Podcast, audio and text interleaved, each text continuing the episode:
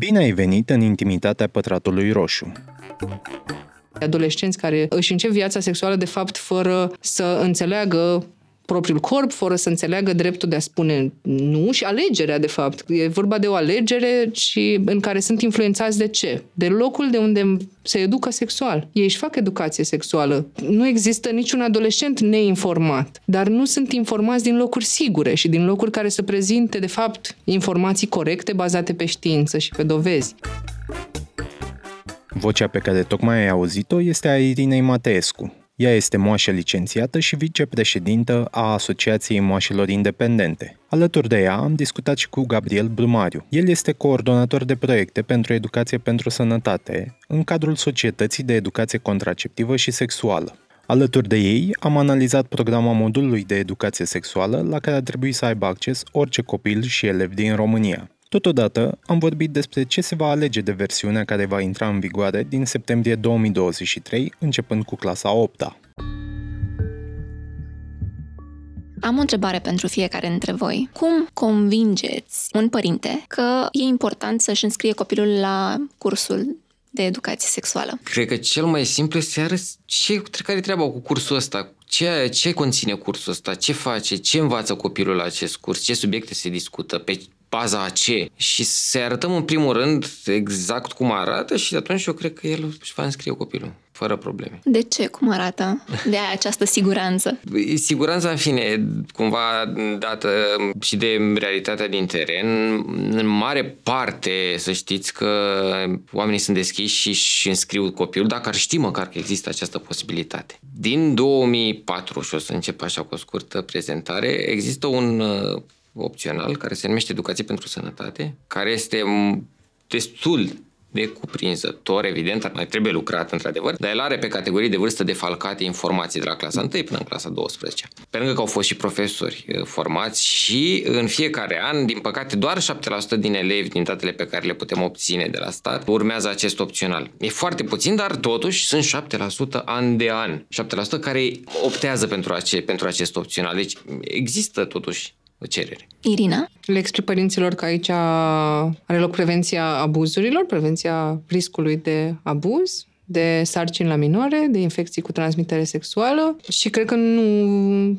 Eu personal n-am întâlnit niciun părinte, oricât de rezistent la început, care odată ce e explicat subiectul și uite, aici nu vorbim despre cum să facă copiii sex mai devreme, ci despre cum să facă sex în siguranță la vârsta la care sunt pregătiți pentru asta și că, de fapt, rata de începere a vieții sexuale crește, nu, nu scade cu ajutorul acestor cursuri, care sunt, de fapt, o prevenție. Dar aș vrea să, să modific un pic întrebarea ta și să-ți spun că eu nu Uh, nu militez pentru opt-in, adică înscrierea la opțional, ci pentru introducerea lui în pachetul obligatoriu de educație. În contractul pe care părintele îl încheie pentru educația copilului să existe inclus cursul pentru sănătate, inclusiv sănătatea reproducerii, de la prima clasă de școală, ba chiar de la grădiniță și până când adolescentul termină liceul, pentru că este răspunderea statului să protejeze copiii. Și atunci nu avem nevoie de opțional, ci de obligativitatea participării la clasele astea de sănătate, de educație de sănătate și educație de prevenție. Și atunci cred că dacă este obligatoriu, părinții n-ar mai fi așa de vehemenți?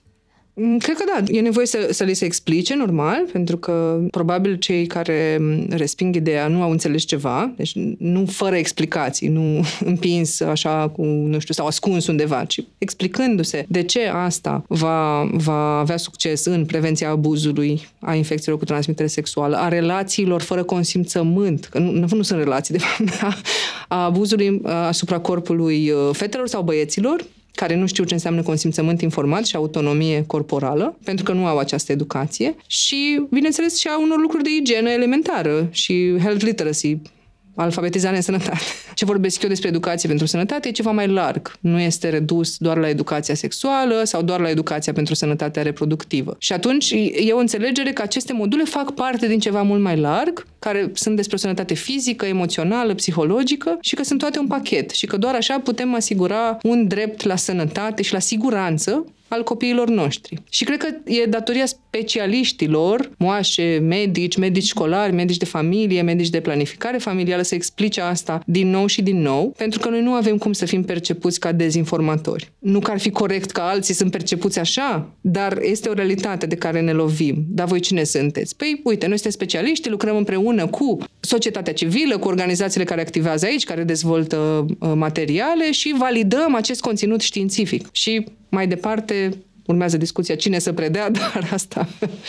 Bine ați venit la Pătratul Roșu. Mulțumim de invitație. Fix asta era următoarea întrebare. Ok, dar cine predă, mai ales că spuneai că există această materie care e ascunsă cumva în programă. Ea există și într-adevăr au fost formați în 2004 profesori, doar că nu este suficient, în fine, din 2004 până astăzi o parte au ieșit din sistem, o parte nu mai bine pregătiți, nici nu existau manuale avizate atunci de minister, cum nu există nici acum, evident. Există doar acea programă stufoasă care ar trebui revizuită, dar există o bază pe care se poate și există totuși uh, niște profesori formați. Pe lângă ei, într-adevăr, avem și alții care ar putea să, uh, să contribuie la predare. Și ce a spus Irina, foarte interesant și tot timpul cred că trebuie să luăm în calcul că în multe dintre școli, nu în toate școlile, avem, de exemplu, și medici școlari. Sunt și profesori de biologie și mai departe care ar putea, dar nu numai consilieri școlari, deși aici cred că o să, să nu se supere pe mine consilieri, că știu că și-au foarte multe pe cap, dar uh, sunt profesori care, pe lângă că au această abilitate, ar putea fi formați, dacă ar exista într-adevăr suficient interes și s-ar putea, pentru că trebuie o formare masă, aici trebuie ajuns la nivel național, nu doar în două, trei locuri. Asta trebuie făcut pentru toți tineri, pentru toți copiii din România, nu doar pentru unii dintre ei și nu doar pentru cei care își permit, nu știu, să informeze sau să trimită copilul la un curs. Toți copiii ar trebui să aibă acces la o educație pentru sănătate sexuală și reproductivă. E interesant că ai spus asta, pentru că cineva a întrebat, e vreo garanție că profii nu vor fi Provita sau alte organizații BOR antisexed care totuși predau? Păi nu predau, cred că, acest tip de educație, cred că predau altceva. Acum... Păi asta e că, cum știi că nu se infiltrează genul ăsta de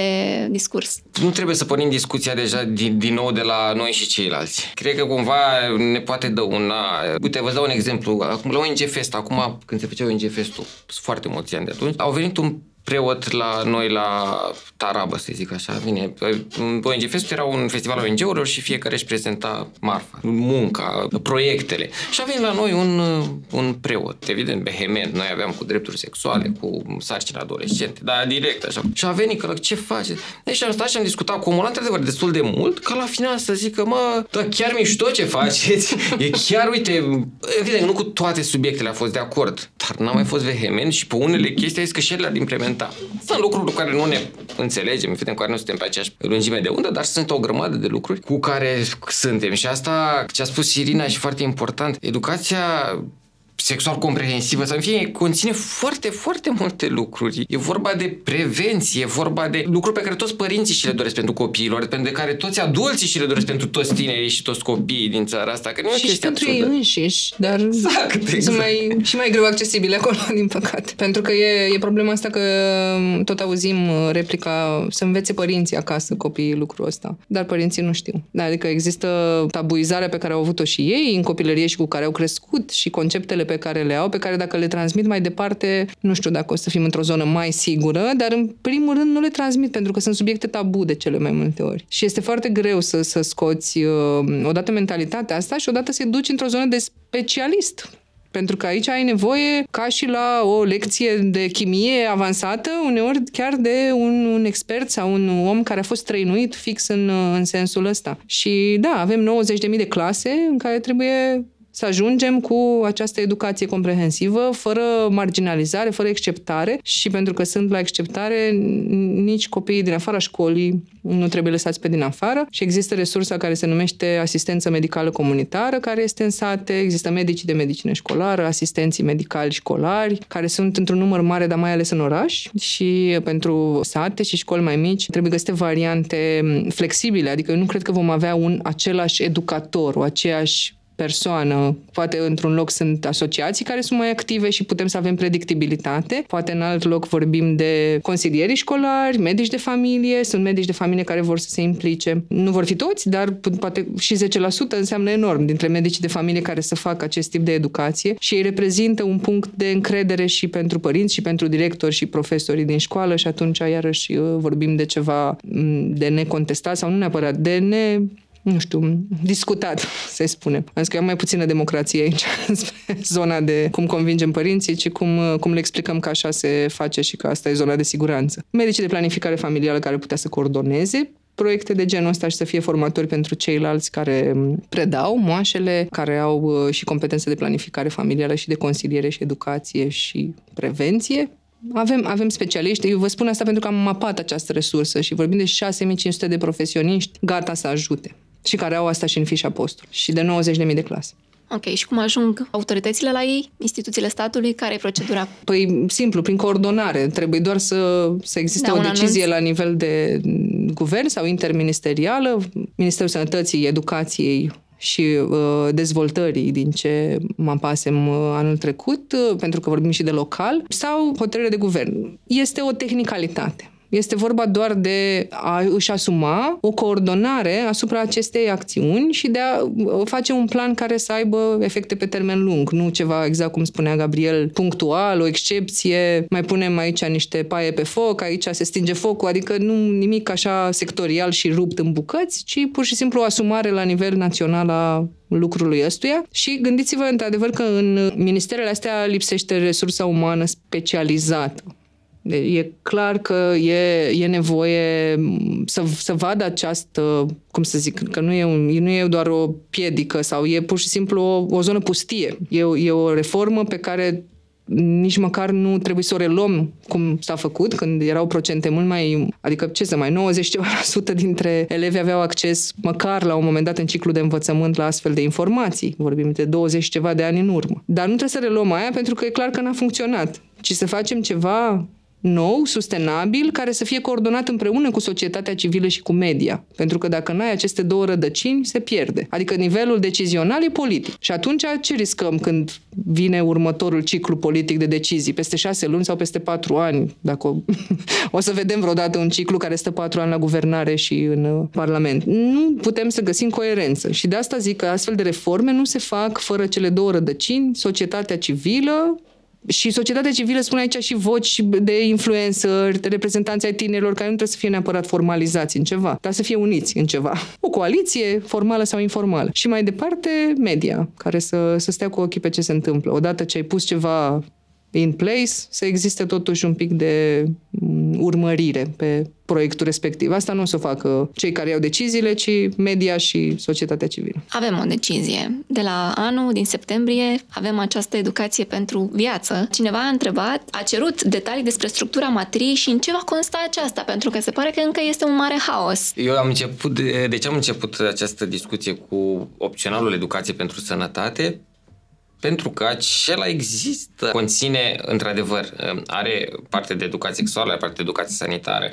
Nu e chiar cuprinzător, comprehensiv sau cuprinzător, dar există ceva pe care se poate lucra. Cam asta încerc să spun. Acum, educația pentru viață eu nu sunt neapărat de acord cu acest, cu acest termen, eu o să numesc educație pentru sănătate în continuare. Trebuie să vedem cu toții ce o să conține. Eu, unul, n-aș putea să știu exact acum sau să vă zic, nu am mari speranțe, dar nu, nu este în regulă ce se întâmplă cu treaba asta, cu educația pentru viață. Scos ceva din joben în condițiile în care există o materie, există profesori, există o programă. Aia a fost documentat acolo, s-a lucrat și cu societatea civilă. A fost o muncă de echipă pe care o arunc, este aruncată cumva la, la gunoi fără să existe o bază a ceea ce va veni în locul ei, să zici că este ceva măcar că decât cuprinzător. Și asta e de la clasa 8 Vorbim de o materie înlocuită care avea uh, defalcare din clasa 1 până în clasa 12 da. uh-huh. și tu reduci, adică tu ai scos clas, din clasa 1 până în 8 copii ce... Păi ok, pentru că noi la 12-15 ani suntem uh, lideri europeni la sarcini la minore, avem mai mortalitatea cea mai mare din cancere de col, care înseamnă că n-a avut loc prevenția prin vaccinarea anti-HPV pentru fete și băieți, informare și, și asta înseamnă că vom pierde în continuare vieți și vom avea mame, copii în continuare. Deci, da, nu sunt de acord, e clar. Și nici cu formularea. Eu eram uh, la educație pentru igienă, rămăsesem. Sanitară. Sanitară. No, da, nici nu mai știu dacă s-a schimbat în de viață și eu că nu pe sanitară. Dar puteți zice o educație pentru viața femeii, de exemplu, care vrea acces la avort în siguranță. Și e tot o educație pentru viață și avem uh, mai multă grijă la viața de care suntem responsabili. Da, din nou, revin, nu e treaba uh, Parlamentului să interfereze cu decizii de nivelul guvernului sau de nivelul resortului de educație și sănătate, aici cele două ministere. Nu cred, cred că e, e o interferență proastă treaba asta că se ajunge în Parlament la discuții de nespecialiști despre cum introducem sau scoatem sau de unde punem sau cum numim educația care previne și salvează vieți ale copiilor țării. Mi se pare chiar că dacă înțelegem asta, că nu acolo e rolul, peste ce s-a întâmplat acolo pot să vină ministerele de resort cu ce am spus, asumarea că e în planul de învățământ și că fiecare părinte care a semnat pentru înscrierea la școala copilului știe că va fi acest copil în siguranță și va avea acces la prevenție privind sănătatea. Atunci hai să facem noi care ar fi programa? Cum ar trebui să sune? Ca să răspundem cumva și ascultătorului. Din a 8 încolo, ce înghesuim în materia aia de a 8 oh. pentru partea asta de educație sexuală? Educația, trebuie, ca să fie eficientă, trebuie să fie e o chestie continuă, un lucru continuu. Dacă noi am ajuns deja cu în clasa a 8 să faci prevenție din spate, nu prea poți să te întorci în timp. Adică e absolut imposibil. Ce poți să faci? Da, poți fi cu niște informații care ajută pe ei. Problema este că tu deja vii pe un teren uh, unde nu s-a lucrat, nu s-a, unde nu există, de fapt, informațiile de bază și deja acolo s-au produs o grămadă de, de probleme. Vorbim de tineri care n-au știut să se protejeze, n-au, n-au știut să spună nu. Nu știu, uite, vă dau un exemplu foarte bun și asta e un exemplu pe care recunosc că îl dau foarte des, poate am devenit plictisitor pentru unii. Da, am fost la, la, la Mehiclink, la, când a fost în țară și ne povestea că ea în Canada, într-o comunitate, într-o comunitate din Canada, prin educația sexuală, a reușit să scadă la zero cazurile de pedofilie. Și unul dintre cele mai banale lucruri pe care le-a făcut, printre altele, este unul să numească organele cu penis, vulvă, vagin, copii, copilul să știe dacă vine un adult și puse pe stradă, vine să-mi atingi pe este un exemplu, e să știe, el să știe despre ce e vorba. Și doi, să știe că gura, sânii, vaginul, penis sunt zone pe care cineva poate să le atingă doar dacă ei spun da și au dreptul și puterea să spună nu. Împuternicirea asta pe care o poți face cu un copil de când este mic este extraordinară. Și de fapt, de asta e foarte dificil să te duci cu o materie direct în clasa 8 când foarte mulți au început viața sexuală, când nu știau de infecții cu transmitere sexuală, când nu știu cum să se protejeze împotriva unei sarcini, când uh, n-au știut cum să se bucure până la urmă de ceea ce de sex. Când o să se ajungă să se discute și de plăcere în, Rom- în România legată de, de actul sexual, atunci cred că o să fim foarte mulțumiți noi cei care poate lucrăm în domeniu. Evident, poate e dificil să discutăm și de plăcere, dar măcar hai să discutăm de responsabilitatea pe care noi societatea civilă, dar cel mai important statul, cum spunea și ne avem de a crea o plasă de siguranță pentru acești tineri, iar plasa de siguranță, dacă o pui într-a opta, au picat deja trei sferturi până atunci. Nu funcționează. E, de pierdut pe mulți. Și asta ne arată statistica la care și încep viața sexuală, băieții și fetele în, în România. Dacă știi tu, Gabriel, mai bine, dar eu știu că la 14 ani deja, sau 13, două treimi din băieți și-au început viața sexuală, o treime dintre fete. Asta e o statistică oficială. Probabil suntem uh, mai bine de atât în ghilimele. Și aici, da, există de foarte multe ori uh, vocea asta decidenților. Da, dar știți că ei așa vor, noi orice am face nu se poate, sau știți că de fapt vorbim de etnia romă, etnia romă nu va face altfel pentru că ăsta e obiceiul lor. Nu este deloc adevărat. Sunt tot felul de segmente de populație, de copii, de adolescenți care își încep viața sexuală de fapt fără să înțeleagă propriul corp, fără să înțeleagă dreptul de a spune nu și alegerea, de fapt. E vorba de o alegere și în care sunt influențați de ce? De locul de unde se educă sexual. Ei își fac educație sexuală. Nu există niciun adolescent neinformat, dar nu sunt informați din locuri sigure și din locuri care să prezinte, de fapt, informații corecte bazate pe știință și pe dovezi. Și asta aș face eu dacă mă duce în clasa 8 eu am, eu am fost în situația asta cu trupe de, de teatru care vorbeau despre sarcina la adolescenți sau abuzuri, au, au ținut spectacol cu tot liceul și în, în situații destul de interesante, că era și psihologul școlii care ne încuraja să promovăm abstinența directorul școlii la fel, adică erau și profesori acolo, lor le era destul de teamă să, să se exprime fiind alături și lupul, zic așa, și de, de foarte multe ori ajungeam să, să încercăm să creăm un, un cadru sigur. Pur și simplu să rog profesorii să iasă. Am făcut asta, n-am nicio jenă, vă rog, vreau să discutăm doar cu adolescenții. Și atunci povesteau, da, și de sarcina și avortul pe care l-a făcut colega și nimeni nu știe, nici părinții, sau de problemele că fetele sunt for- forțate, sunt împinse să facă sex pentru că altfel nu mai sunt în gașca care trebuie, nu mai sunt valide. Ei chiar nu aveau uneltele cu care să să lupte sau pe care să le folosească în tot peisajul ăsta, pentru că așa merg lucrurile. Apropo de plăcere, da? Este exact educația din pornografie care ne învață ce ne învață? Că doar plăcerea bărbatului este importantă și doar în felul ăla și ăla și ăla. Și atunci asta a fost locul în care ei și-au făcut educația. Și eu de acolo m-aș duce, aș întreba, la ce filme vă uitați? Ce, ve- ce vedeți pe TikTok? Ce urmăriți? Pentru că sunt foarte mulți, apropo și de cultura misogină, care e super răspândită, din păcate, și, și pe TikTok, sau e ușor accesibilă, e atractivă pentru, pentru mulți și chiar și pentru fete, nu doar pentru băieți. Și aș lua-o de acolo, la vârsta aia, fără, ce ai spus tu, o construcție de siguranță și de a învăța pe ei să să gândească singuri, să-și aleagă sursele de informare. Să știți că asta e o foarte mare provocare. Cum îți alegi sursele de informare? Eu am provocarea asta și cu personalul medical pe care le duc. Unde te uiți up-to-date? Cum cauți despre alăptare, de exemplu? Păi aici, aici, aici. Ah, ia uite, astea sunt primele surse de la lapte praf. Bravo, ai găsit locul cel mai prost să te informezi. Deci vă dați seama, dacă în domeniul ăsta și oameni care au observat studii medicale și le este foarte greu să informeze, dar apoi un adolescent care e expus în clasa 8 la o informare corectă pentru prima dată în viața lui. Deci trebuie să luăm exact tu ce faci acum, cum te informezi și cum vezi tu relațiile, pentru că au întrebări despre relații la vârsta aia. Dacă nu sunt ei într-o relație sau nu au fost, au exemplu ăsta în jurul lor la tot pasul.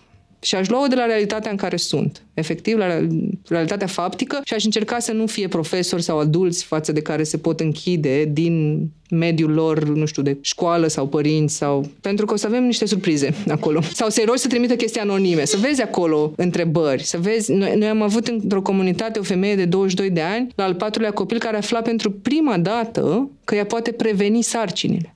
N-a auzit de contracepție în viața ei până la momentul ăla, născând al patrulea copil. Despre asta vorbim. Sau situații în care folosești nu știu ce șervețele. Șervețele pe post de da, contra... contracepție. Asta am întâlnit într-o școală din județul Tulcea. Și erau convinși, adică știau mulți de treaba asta, am crezut că o fi o glumă sau ceva. Nu, era un lucru serios.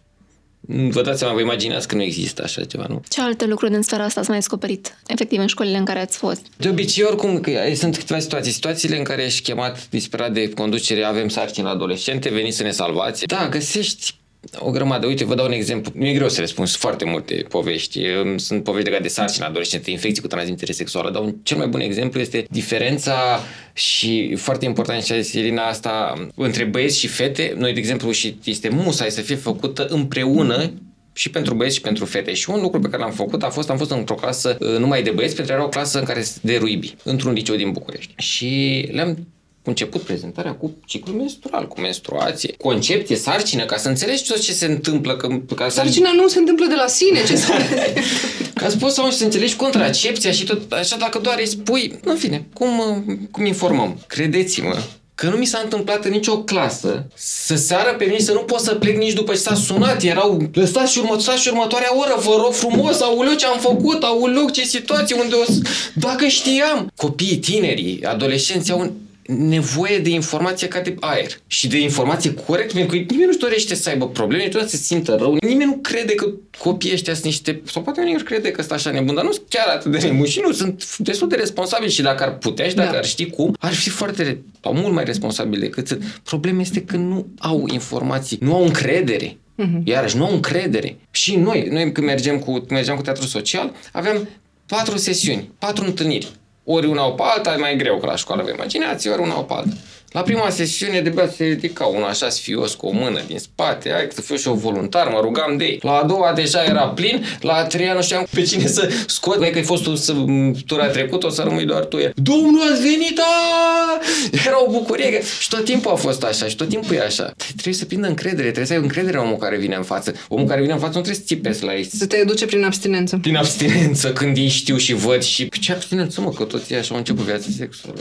Ce abstinență, mă, cam așa așa e, asta e realitatea. De ce mă ne ascundem după degete? Da, dacă ne facem că plouă, nu înseamnă că se rezolvă brusc uh, toată realitatea faptică. Și până la urmă, da, e, e, este foarte clar că uh, o astfel de educație nu dă roade, adică sunt, sunt uh, la dispoziție studiile și cercetările Organizației Mondiale a Sănătății peste tot, nu e nimic complicat, e un click distanță. Și acolo se explică foarte limpede ce metode funcționează și ce metode nu funcționează. Și exact ce am discutat aici, educația pentru sănătatea reproductivă și sexuală comprehensivă care nu rupe bucăți și include și violența de gen, prevenția violenței de gen, prevenția abuzurilor sexuale, ce am povestit, prevenția traficului, toate, la toate, noi suntem, din păcate, pe, pe podium și de obicei vorbim de locul 1 în Europa. Trafic de persoane și vorbim de fete băieți. Băieții nu rămân însărcinați. Aici nu avem cum să vedem foarte clar abuzul în România, dar ei sunt abuzați. Și exact lipsa acestei, acestei educații și acestei conștiențe a propriului corp și a deciziei pe care fiecare persoană o, o poate lua asupra corpului, lipsește de la, de la cele mai fragede vârste. Avem studente, la fel, care ajung să ne întrebe, studente, cum pot să fac avort, am avut un act sexual săptămâna trecută, sunt gravidă. Ok, știi, concepția, nu sunt gravidă, vă rog să-mi dați pastile abortive. Deci nu e vorba de pastila de a doua zi, pur și simplu de o lipsă de alfabetizare asupra sănătății propriului corp, pe care nu o întâlnim din nou la oamenii care nu sunt în școală sau o întâlnim la toată lumea. Am uh, bărbați pe care îi vaccinez anti-HPV care află la 26 de ani noțiuni elementare de sănătate sexuală și de prevenție. Elementare cum ar fi vaccinarea anti-HPV, pe care, iată, aleg să-și o facă singuri și să își cumpere vaccinul. Dar sunt foarte mulți părinți care, dacă află că pot face asta și pentru băieți, chiar dacă nu e inclus într-un program național din nefericire și sperăm să fie inclus în viitor, sunt dispuși să plătească pentru vaccinul ăsta. Iarăși, o chestie elementară pe care de multe ori copiii o află în școală și o transmit părinților acasă. Pentru că n-am văzut o campanie la televizor, nu? Care să ne spună asta. Tocmai asta vreau să întreb părinții ce păzesc. Pentru că până acum discursul a fost ca și cum voi primiți cea mai mare povară pe umer, trebuie să explicați copilului cum stă treaba cu viața lui, dar până în punctul ăla el nu a apărut așa de senin. Au fost niște adulți care s-au ocupat de el sau nu. adus care nu doar mulți dintre ei n-au participat niciodată la o discuție cu un om informat cu adevărat sau la, la discuții care să fie bazate pe dovezi științifice, la discuții cu specialiști. E și rușinea asta a lor. Până la urmă, sunt mulți care când apare o scenă, închid la televizor, pe ce să discuți cu părintele la când el instant evită orice, orice lucru legat de sexualitate? Adulții au o rușine puternică în spate legată de orice ține sexualitate. Mulți dintre ei, nu toți, evident. E greu și, de fapt, e aproape imposibil uh, să facă un părinte educație acasă care, nu știu, ajunge seara, stă două ore și obosit, nici nu știe ce să-i spună de fapt, cam acolo e problema. Și atunci e de fapt o ruptură totală între ceea ce poate face părintele acasă, el face ceva, există educație sexuală de când se naște copilul și până moare adult, de și acasă și în școală. Că e bine sau nu, asta e cu totul diferit. Dar acasă se întâmplă, uite, se discută și despre igienă, ai grijă, nu faci aia, nu te duce, dar nu e suficient. Și niciodată n-a fost și nu are cum să fie suficient. Și să știi că chiar și așa, discuția cu adolescentele mele de multe ori vine mai uh, ușor dintre colegele mele, pentru că nici eu n-aș fi spus mamei mele ce trăiam eu în adolescență. Este o distanță și o autonomie și o independență pe care, prin care îi ne împing, e normal, altfel nu devenim adulți. Și atunci, ce să fac eu? Să-mi forțez copiii, chiar dacă eu sunt un profesionist în domeniul ăsta, să vorbească cu mine? Nu, prefer să o rog pe colega mea Livia, te rog eu vorbește tu cu fetele, te rog frumos, pentru că nu au încredere să se deschidă total față de mine. Le e teamă că, nu știu, o să le judec, o să le cert sau eu știu. Și normal. Deci e, e normal, e ok să accept asta. Sunt copiii mei, am patru fete. Da, ok, uh, sunt la o vârstă în care au nevoie de aceste discuții cu o persoană de încredere care de cele mai multe ori nu e părintele lor chiar dacă ăsta este un expert. Și e ok, eu nu mă simt jignită în niciun fel, sunt uh, normal că discutăm lucruri, dar pentru detalii, pentru amănunte, e, e clar că preferă o siguranță a unui adult care nu poate să interfereze în vreun fel cu, eu știu, câți bani îi dă pe lună sau alte decizii care le pot lovi. nu, e, e o glumă, dar clar uh, au, au nevoie de un confident, de o persoană de încredere, unde să se ducă și să știe că găsesc informații validate și unde să verifice și de multe ori tot verifică. Dar e atât de bine să vezi, știi, că toate tâmpenile sau toate fake news-urile sau miturile promovate prin diverse canale sunt măcar verificate undeva într-o zonă sigură. Ați primit vreun feedback până acum de la părinți pentru cursuri sau ați trezit cu ei la ușă că de ce le predați și le predați copiilor? Nu, noi oricum tot ce, toate activitățile pe care facem cu, cu copiii le facem cu acordul părinților. Acord scris și informat, pe care ei și îl dau înainte să începem activitatea. Este un lucru normal pe care îl facem și atunci nu apare. Sunt situații, dar nu, dar nu multe, în care nu semnează acordul. Dar nu am pățit să ajungem cu în conflicte cu părinții. Nu avem de ce, pentru că totul este transparent și nu suntem singuri, toate organizațiile. De fapt, toți cei care implementăm proiecte în acest domeniu, noi asta facem și o facem cu deschidere, o facem în parteneriat cu școli. Nu se întâmplă nimic de capul nostru. Medicii de planificare familială mi-au mai povestit că au mai avut uh, astfel de, să zicem, neînțelegeri, pentru că de fapt erau doar niște neînțelegeri, nu erau conflicte. În ce sens? Cineva din școală explica prost ce se întâmplă acolo, cineva, nu știu, vreun profesor de religie câteodată, ce să vezi. Da? Și nu, nu era transmis mai departe fix ce se întâmplă acolo și veneau părinții. A, vreți să ne faceți uh, copiii să facă sex, vreți să ne faceți copiii să devină, să, să-și schimbe identitatea. Ok, păi, poftiți la clasă, vă rog, dar vă rog să veniți să stați cu noi, să bine, nu se mai deschid adolescenții, dar măcar înțelege părintele că tot ce se întâmplă acolo e pentru a-i ține copilul în siguranță. Și în momentul în care lucrau deschis cu părinții sau poveste, le povesteau și lor sau le dădeau materiale pentru acasă, na, suport de curs și primeau și ei, nu mai aveau rezistența asta. Dar la un moment dat se poate să fie o comunicare proastă pe undeva sau venea primarul care considera că în școlile din satul ăla nu trebuie să existe așa ceva. Cine sunt medicii de planificare? A, vor să planifice sex pentru copii. Deci, iar o neînțelegere care cu explicație era rezolvată sau, da, au fost și școli unde, într-adevăr, n-au mai putut continua, dar tot așa, din, dintr-un nivel din ăsta decizional înalt, sunt locuri, gândiți-vă unde, de exemplu, avem planificarea familială se face într-un centru de criză de sarcină, la biserică sau în astfel de centre și nu există acces la avort, la contracepție, la discuții de genul ăsta. Și acolo e probabil clar că și în școli va fi un curent care va fi foarte rezistent și va încerca să blocheze orice inițiativă care să deschidă accesul copiilor. Din nou, sunt, sunt niște voci puternice, nu sunt majoritare, dar pot avea nivel decizional și dacă au nivel decizional, acolo e nasol. Într-adevăr, da, e suficient și acum chiar mi-am să aminte, mi-am să aminte, în fine, de o discuție anterioară. Am fost la o clasă iarăși cred că au trecut 7-8 ani de atunci, în care am fost chemat la ședința cu părinții, ca părinții să audă. Am avut diriginta să fie sigură că nu există niciun scandal și m-a rugat, te vii tu la ședința cu părinții să vorbești cu părinții. Și mi-au aminte perfect ședința cu părinții. Eram și pe la început. Și aveam destul de multe emoții. Le-am explicat că noi suntem educatori de legal legal, eram atunci uh, student, eram voluntar la o asociație și le-am explicat ce o să facem. Și majoritatea au fost foarte deschiși, dar într-adevăr au fost două persoane sau, bine, la un moment dat am rămas cu o singură persoană persoană care nu dore, nu conta ce spuneam, știa subiectul, deși nu știa de fapt ce se întâmplă, dar pur și simplu considera că este vorba de o făcătură exterioară, nu știu, de o chestie conspiraționistă sau așa. Și nu accepta, chiar dacă la un moment dat toată lumea era, bă, hai mai lasă-ne, ok, nu ți-a dus copilul la ora aia, că nu e o problemă. Că le-a spus, nu este obligatoriu și diriginta le-a spus.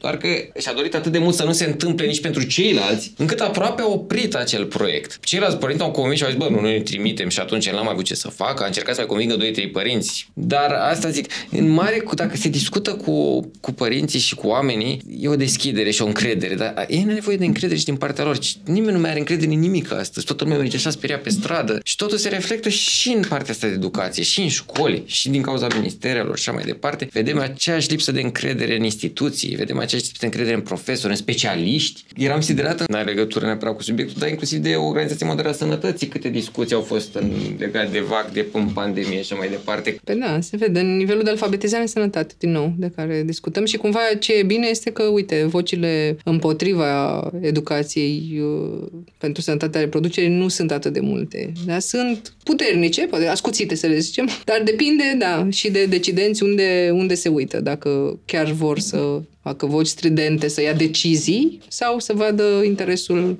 de sănătate și educație al populației, care e na, în fișa postului lor. Și la ce date statistici pe, și alea pe care le avem, că dacă mai avem pe infecții cu transmitere sexuală mai serioase datele, cred că ar fi prioritatea, prioritatea numărul unu. Și asta e o chestie din experiență. Nu avem cum să o dovedim pentru că nu există aceste date. Dar pe mai întrebat mai devreme ce vezi prin școli, sunt foarte mulți care când află de infecții, a, se vezi cum se schimbă la mm-hmm, față mm-hmm. și își dau seama, aulă, despre Că sunt la risc, își dau seama. Da. Nu neapărat la risc, își dau seama că poate au trecut prin așa mm-hmm. ceva și la un moment dat vă zic, clasa clasa aceea de băieți, erau toți, mă țineau, s-au pus în față, te rog eu mai stai, vină cu mine abai. La un moment dat am văzut cu mine abai seara ceva, e era frumos, nu? adică cam ăsta era atât de speriat și m-au rugat unde să mă duc dacă nu vii tu cu mine. Zic, nu, cum să... Cam așa e, cam asta este interacțiunea pe care o ai cu unii. Cineva a întrebat care este rata de eficacitate în alte țări care au introdus educație sexuală recent gen Estonia. Dacă aveți statistici care să demonstreze cât de mult bine a făcut educația sexuală în alte țări. Eu nu știu exact din Estonia fix uh, ce se întâmplă. Știu clar, uh, apropo de ce spuneai tu, cu scăzut abuzuri la zero pe, pe diverse țări unde au demonstrat asta când au introdus-o de foarte devreme. Oriunde avem educație sexuală comprehensivă, sau educație pentru sănătate, educație pentru sănătate sexuală și reproductivă, ca să folosim cât mai mult termeni, în orice țară în care există o istorie a acestui tip de educație, vedem clar că toate, toate datele sunt mult mai bune decât ce avem în țările în care nu există acest tip de educație la nivelul școlilor, cu frecvență normală, constantă, cu materiale, cu informații științifice, cu persoane formate pentru a livra aceste, aceste materii și așa mai departe. Asta este, nu am pregătit neapărat dată să mă uit, dar la un pic distanță e comparația oricărei țări care nu are cu orice țară care are. Hey, o să vedem scăderea sarcinilor la minore, o să vedem chiar și scădere de mortalitate maternă și infantilă, pentru că discutăm despre înțelegerea faptului că atunci când apare o sarcină e foarte bine să te duci la controle. Și asta e un lucru care trebuie înțeles. Trebuie, și că trebuie să te duci la control regulat la medicul tău generalist, de fapt, de-a lungul vieții. Și de aici are loc iarăși o prevenție foarte bună. Sunt țări unde scade rata de, pe care noi încercăm din răsputeri să o creștem, de screening de cancer de col. De ce scade? Pentru că este vaccinare, 98%. Și atunci, bineînțeles că nu mai apare nevoia de screening, pentru că ai acoperire vaccinală foarte mare și la fete și la băieți. Și acompaniat cu educația, există programe de acces gratuit la acest tip de vaccinare și pe vârste mai mari decât uh, ce avem noi, dar și noi avem 11-18 ani pentru fete, trebuie să nu uităm asta, pentru că sunt foarte mulți părinți, foarte mulți adolescenți care nu știu și nu accesează programul ăsta gratuit de vaccinare anti-HPV. Scade, bineînțeles, incidența bolilor și infecțiilor cu transmitere sexuală, scade abuzul. Iarăși, ceva pe care îl mai auzim să se duce în familie, dar, dar uite-te la rata de incest din România. Da? Și cum adică să trimiți copilul ăsta să fie educat în locul unde el e abuzat. Și de foarte multe ori nu, nu trebuie să fie neapărat o rudă directă, poate să fie o rudă mai îndepărtată, dar și familia nu află lucrul ăsta, deci nu va fi ceva discutat acolo, pentru că va fi, apropo de ce fac părinții, de, de foarte multe ori fac o educație despre rușine despre rușine pe propriul corp și pe alegeri și pe, uh, nu mai zicem, de plăcere. N-ai voie să pui mâna acolo, e rușine. Sau uh, lasă pe mătușa, nu știu care, să te pupe. De ce nu lași să te pupe? Asta e o intruziune, da? Este corpul acelui copil, chiar dacă el are 2 ani.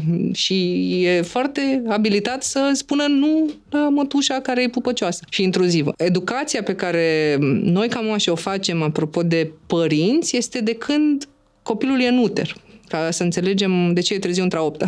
Este... O să spuneți, vă rugăm, organelor genitale, penis și vulvă. Și nu o să zicem cuculeți, nu o să zic, aoleo, vai, dar nu se poate, dar chiar facem exerciții să pronunțe cuvintele. Este foarte interesant să vezi oameni super educați că, cărora le vine greu să spună vulvă. Le vine foarte greu să folosească acest cuvânt. Ok, zice, da, uite, asta e o minimă măsură de prevenție a abuzurilor, să spuneți organelor genitale pe nume. Și de când? De când schimbați primele scutece? Când e asta? De da, la câteva ore după naștere. Și de atunci începe, din punctul meu de vedere, educația legată de prevenție și de sănătatea sexuală și reproductivă. Avem o întrebare de la ascultători concentrată pe metodele de contracepție în astfel de programe. Dacă se vorbește considerabil despre ele și împărțite în funcție de ce fac și pentru cine sunt. Și totodată, și asta e mai importantă, de unde faci rost de metodele de contracepție ca adolescent? Dacă vrei, uh, m-aș bucura să zic eu că peste 16 ani este trecut în lege dreptul de decizie proprie la sănătatea reproducerii și la acces la servicii. Adică nu-ți mai trebuie acordul părintelui ca să ceri avort în spital sau la cabinet sau ca să ceri contraceptive care să îți fie prescrise sau oferite gratuit în momentul în care programul național va fi reluat. În momentul ăsta, ca și noutate pe subiect, pentru că acest program național de contracepție gratuită a fost derulat de Ministerul Sănătății pentru ani și ani de zile, până când la un moment dat a fost oprit pe niște considerente mai mult sau mai puțin valide. Din punctul meu de vedere puteau fi ocolite sau uh, putea, putea fi continuată uh, partea de achiziție de contraceptive non-hormonală, dar recent, cred că vorbim de 5 săptămâni, avem o schimbare în legea sănătății în care contraceptivele sunt exceptate de la o evaluare tehnologică care bloca acest program.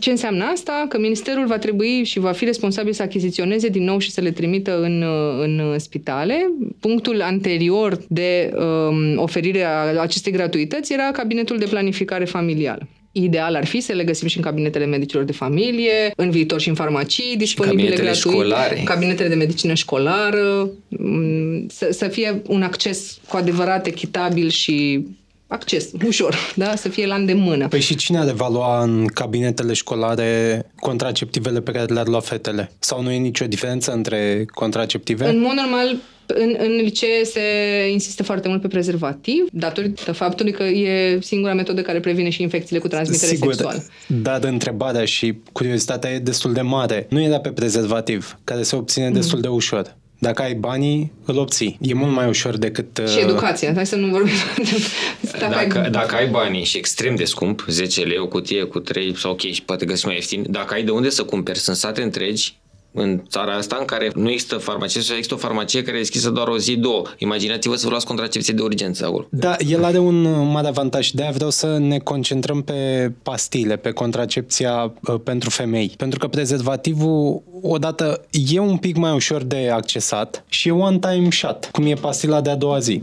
Ceea ce uh, duce discuția și în cum ai putea face rost de pastila de a doua zi. Fără prescripție și Fără ea, din farmacie, Dacă ai acces. dacă ai acces. și Bani. mai. Accesul fiind, Farmacie disponibilă și dacă farmacistul e prieten cu tata, Și în dacă satul farmacia are, de fapt, contracepție de urgență, că nu toate au, ca să mai fim Da. da. iarăși. Vorba de mergi în sat, păi numai când ai intrat și ieși de acolo, Te știe tot satul. știe tot satul și da, oricum află ce ai cumpărat. tău. Dar sunt sate unde, într-adevăr, se discută de un punct farmaceutic uh, afiliat unor cabinete, adică atâta de rău stau la aprovizionarea din, din farmacii sau la deschiderea, pur și simplu, a acelei farmacii mai mult de, cum ai zis și tu, două zile pe săptămână sau să trebuiască să călătorești nu știu unde. Pentru, pentru contracepția hormonală, într-adevăr, e nevoie de a evalua acel caz și a putea oferi ceva specializat. Dar deci n-am putea avea în cabinete școlare sau să obții de la farmacie. Ar putea, de exemplu, medicul să facă o trimitere Da. și după ce vine cu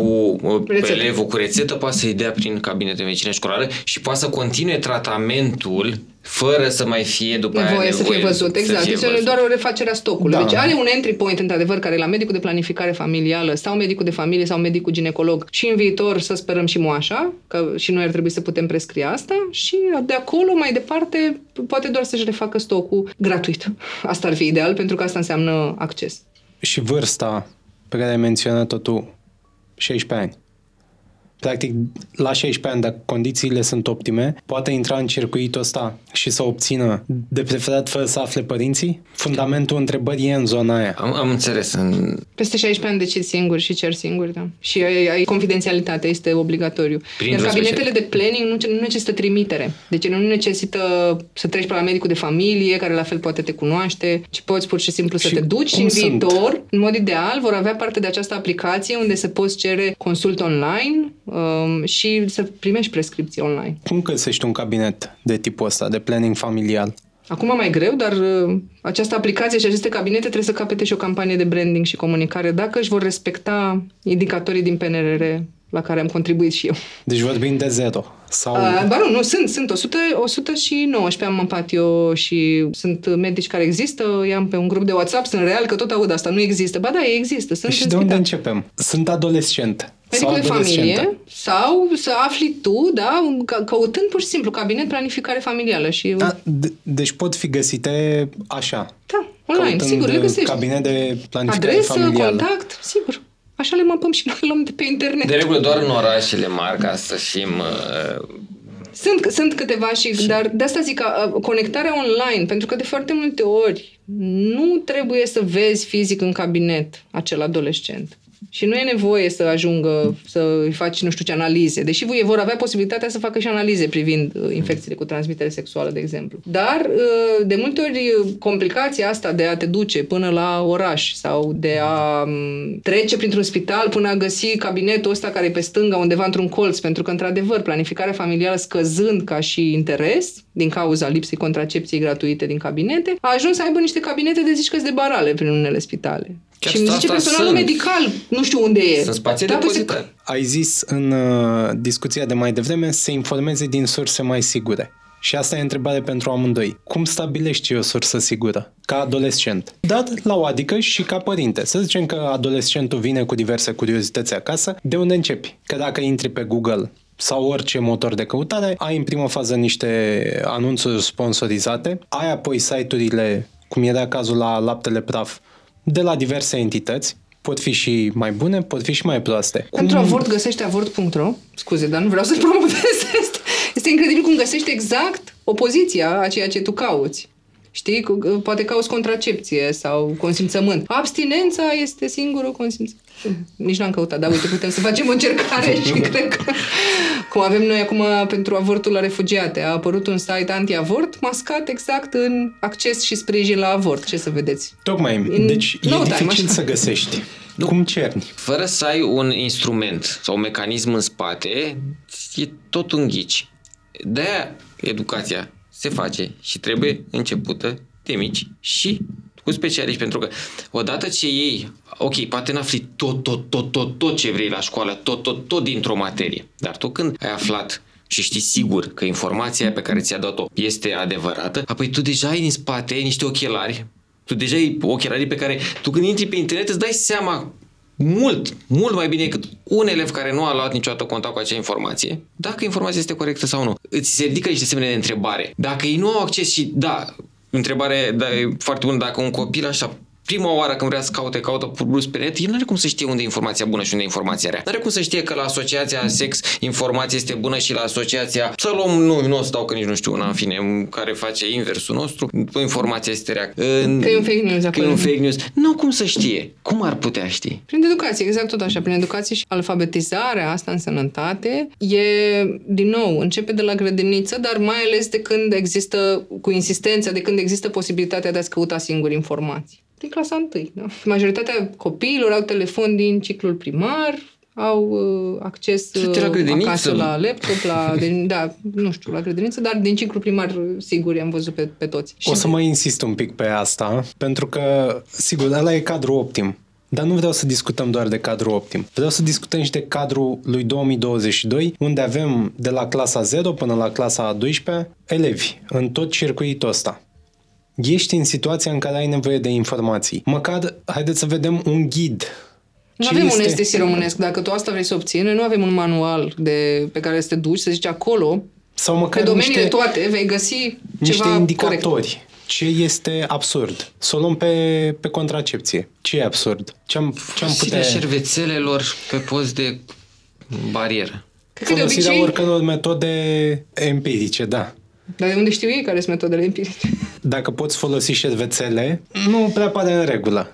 Dacă poți folosi bucăți de material... De ce să nu pară în regulă? Pentru că eu au văzut că... Într-un tutorial, probabil. Într-un tutorial, că acele șervețele sunt date cu o cremă, care crema, de fapt, creează o barieră și spermatozoizii, spermatozoizii nu mai pot să treacă spre uter.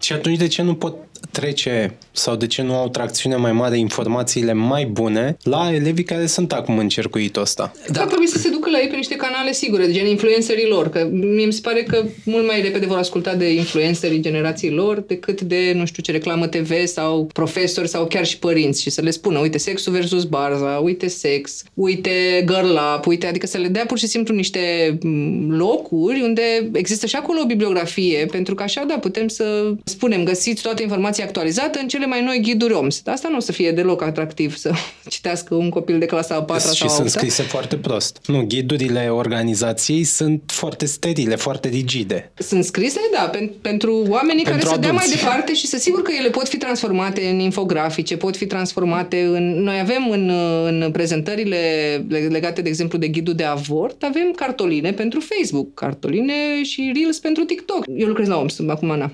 simțit un pic dar există și zona de a te concentra pe cum comunici, nu doar de a scoate și a scrie ceva fără sfârșit, pe care nici medicii nu mai citesc uneori. Și în contextul ăsta, eu am uh, o curiozitate și o întrebare. Al ajuta să fie niște vectori de informare în rândul elevilor și aici mă gândesc să luăm clasa 8 în orice școală din uh, orașe. Să ai în fiecare clasă un elev care trece printr-un program de instruire și atunci el să fie acest intermediar.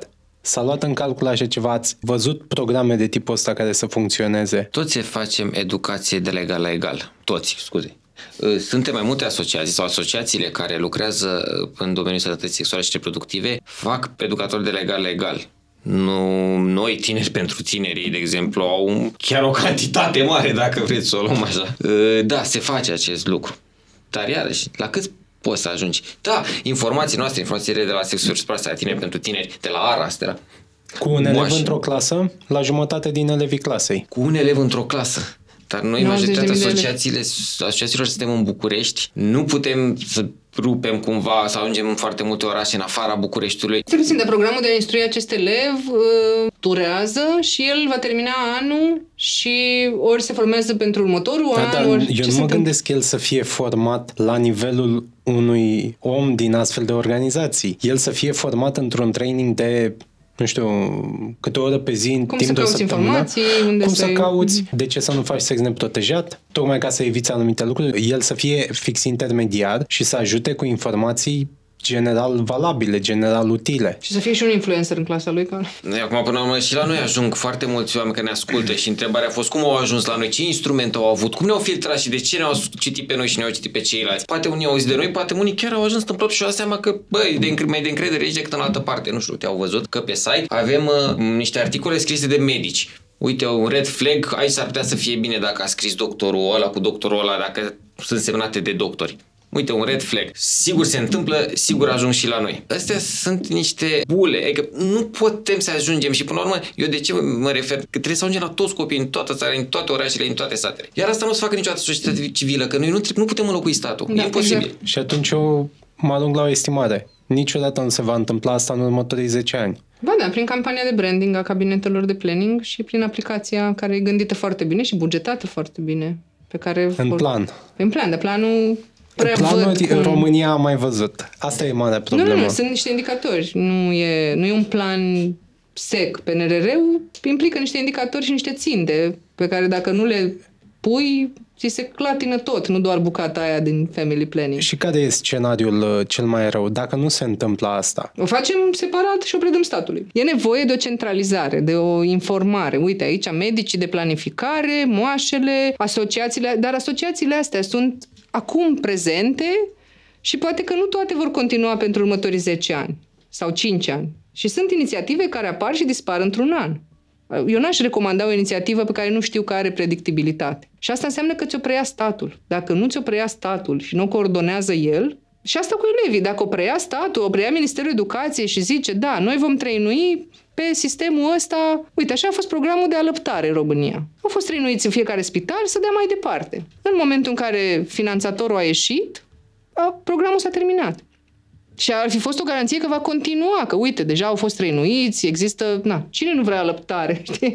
nu ai nimic contestat. Totuși, fără coordonarea și asumarea guvernului pe palierul ăsta al alăptării și și pe ăsta, că poate să fie nevoie și de ceva de la Ministerul Finanțelor, nu doar de Ministerul Educațiilor sau de la Ministerul Dezvoltării în sate. E o idee foarte bună și o asumă guvernul și o pune cumva în place ca să existe coordonare, finanțare, evaluare și reimplementare, great, are șanse. Nu și-o asumă și o facem doar de inițiativă m, punctuală, sectorială. Aud asta foarte des. Să facă societățile, să facă asociațiile. Păi de ce nu faceți voi? Că voi vă pricepeți. Astăzi de la ANES am auzit asta, am crezut că mor. Dacă mă aud, doamnele, îmi pare rău, dar pur și simplu mi s-a făcut rău. Păi ce facem noi când există nevoia, după ce are loc o agresiune sexuală, de protecție post-expunere, protecția anti-HIV, pe care dacă o dai la început, în, în, în primele ore, poți să previi infectarea cu HIV. Și este enorm, da? Este, e și contracepția de urgență. Ce să facem? Um, lucrăm și noi cu asociațiile, pe unde avem asociații, dacă au ele pe stoc, dacă nu este nimic care să fie consistent și pe care tu să poți să răspui unei femei, suni la acest call center antiviol și vei fi ajutată pe calea asta, asta și asta. Asta e procedura, asta e chestie care merge. Eu nu pot să recomand acel call center. Nu am cum. Va trebui să sun o asociație. Dar, d- din nou, este ceva care se va pierde. Asta este realitatea. Dacă nu și asumă statul intervențiile astea și nu le preia, ele trebuie să vină din societatea civilă ca și exemple. Ia uite ce frumos ți-am făcut, noi de la sex, uite ți-am făcut cercetarea asta, uite așa, ți-am dat o cheiță, te rog, pune asta in place. Ei nu au capacitatea, noi ca asociație nu avem capacitatea să facem o reformă națională, echitabilă, accesibilă. Și nu avem cum să înlocuim statul. Și nu cred că e treaba noastră să înlocuim statul. E să-i arătăm niște lucruri, da, asta putem să ne asumăm. Și atunci care e optimismul pe următorii 5 ani. Sau nu, să o iau altfel. Septembrie 2023 vorbim de debutul acestei uh, noi sau uh, reinventat curs. Clasa 1. În 4 ani vom avea primii elevi care au încheiat câte un ciclu cu sub această uh, nouă activitate. Care este optimismul vostru pentru ce se va întâmpla peste 5 ani? Vorbești de clasa 8 cred. De mai multe. Că mă aștept să se desfrângă, sigur, vorbim de clasa 8 dar mă aștept să se desfrângă adopția, dacă tot intră în școală, și către celelalte clase. Unde vedeți uh, educația pentru sănătate, sanitară, pentru viață sexuală în 5 ani? Având în vedere că în ultimii ani, sau niciun an, oricând, tot aici ne aflăm, sau tot pe acolo ne aflăm, o să mă gândesc la optimism cum am gândit la optimism până acum. Noi suntem, de fapt, optimiști, că altfel nu cred că mai face treaba asta chiar dacă de multe ori pare că te trezești și nu s-a întâmplat nimic în fiecare an, 1 ianuarie, parcă e același an, din punctul ăsta de vedere, putem spune că sunt și niște lucruri bune care se întâmplă cred că, ok, chiar dacă poate nu se vor întâmpla foarte multe din partea statului într-o perioadă scurtă de timp, uh, cu toate astea societatea s-a mai maturizat. Cu toate astea uh, părinții și noi părinți sunt uh, deschiși și către a-i,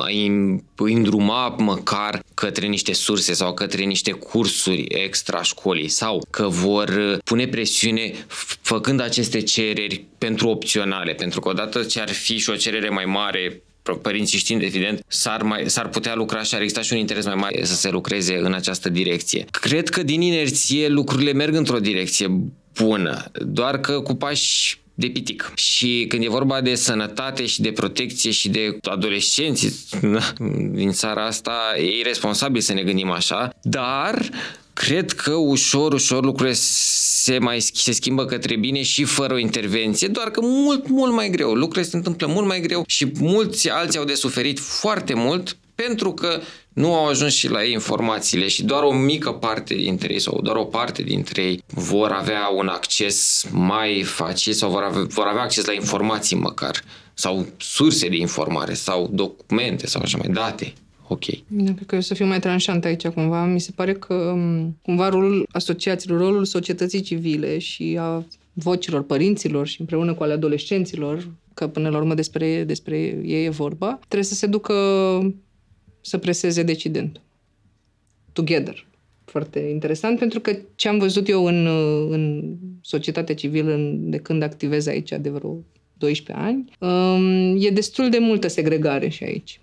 Chiar și pe asociațiile de moași. Păi stai că noi facem proiectul ăsta, noi îl facem mai bine, noi știm cum se face, dar dacă ne putem coaliza și, și privi împreună scopul comun și eu uh, sunt mândră autoare a, al unor intervenții de dat mail-uri în grupuri, de insistat pe SMS-uri, până la 8 seara doar, la factorul decizional. Păi, și chiar am văzut schimbări uh, gen, ok, s-a schimbat ordinul de ministru în zile, zile, nu vorbim de ani sau luni, pe ceva de sănătate, tot pe alăptare.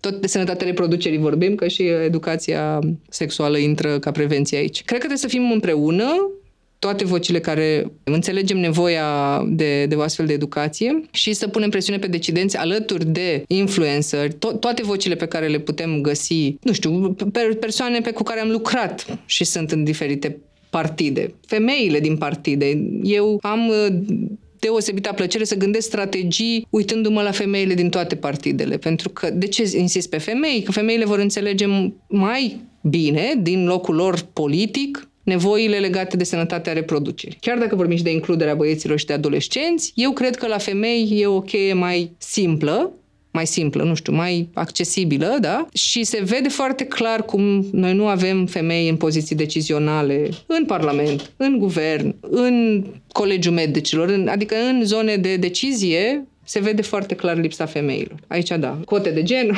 okay. Și um, cred că trebuie să ținem presiunea asta și cu ajutorul media, pentru că uităm de chestia asta de foarte multe ori. Am pus presiune, am spus ce am făcut noi și inițiativa moare. Sau se schimbă bucata aia, dar nimeni nu stă să vadă Apropo de PNRR, nu știu, hai să stăm să vedem că implementează, pentru că eu, eu știu ce am lucrat acolo. Dacă nu se implementează lucrurile alea, știu și unde să spun uite, au răsturnat-o sau încearcă să o facă altfel. Și iarăși am, am, uh, am făcut asta împreună cu Adriana Radu de la Sexul versus Barsa și a apărut la loc aplicația care fusese scoasă și nu era înțeleasă de ce trebuie să fie acolo. Și ai un element uh, super important. De asta îmi păstrez optimismul, dar cred că societatea civilă, care totuși depune eforturi de atâția ani și zeci de ani, are nevoie să, să se coalizeze și să, să găsească strategii noi în care să-i spună statului să-și facă treaba și să-l convingă să-și o facă. Atunci eu voi avea optimismul meu că România s-a descurcat și reflexivul nu e la întâmplat de aici, s-a descurcat uneori, să ardă niște etape. Sper că așa va fi cazul și pe subiectul ăsta, până vom vedea această ardere a etapelor, dar și avansul ăsta.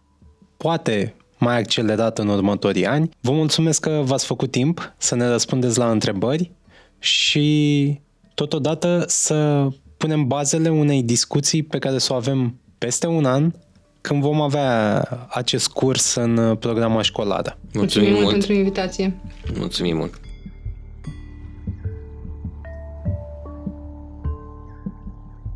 Acest podcast a fost realizat de Dana Alecu și Răzvan Băltărețu. Fiecare nou episod Pătratul Roșu poate fi ascultat pe SoundCloud, Spotify și Apple Podcast și multe alte platforme. Totodată, nu uita să ne urmărești pe Facebook și Instagram ca să afli care vor fi următorii noștri invitați și să ne spui ce ai vrea să știi de la ei.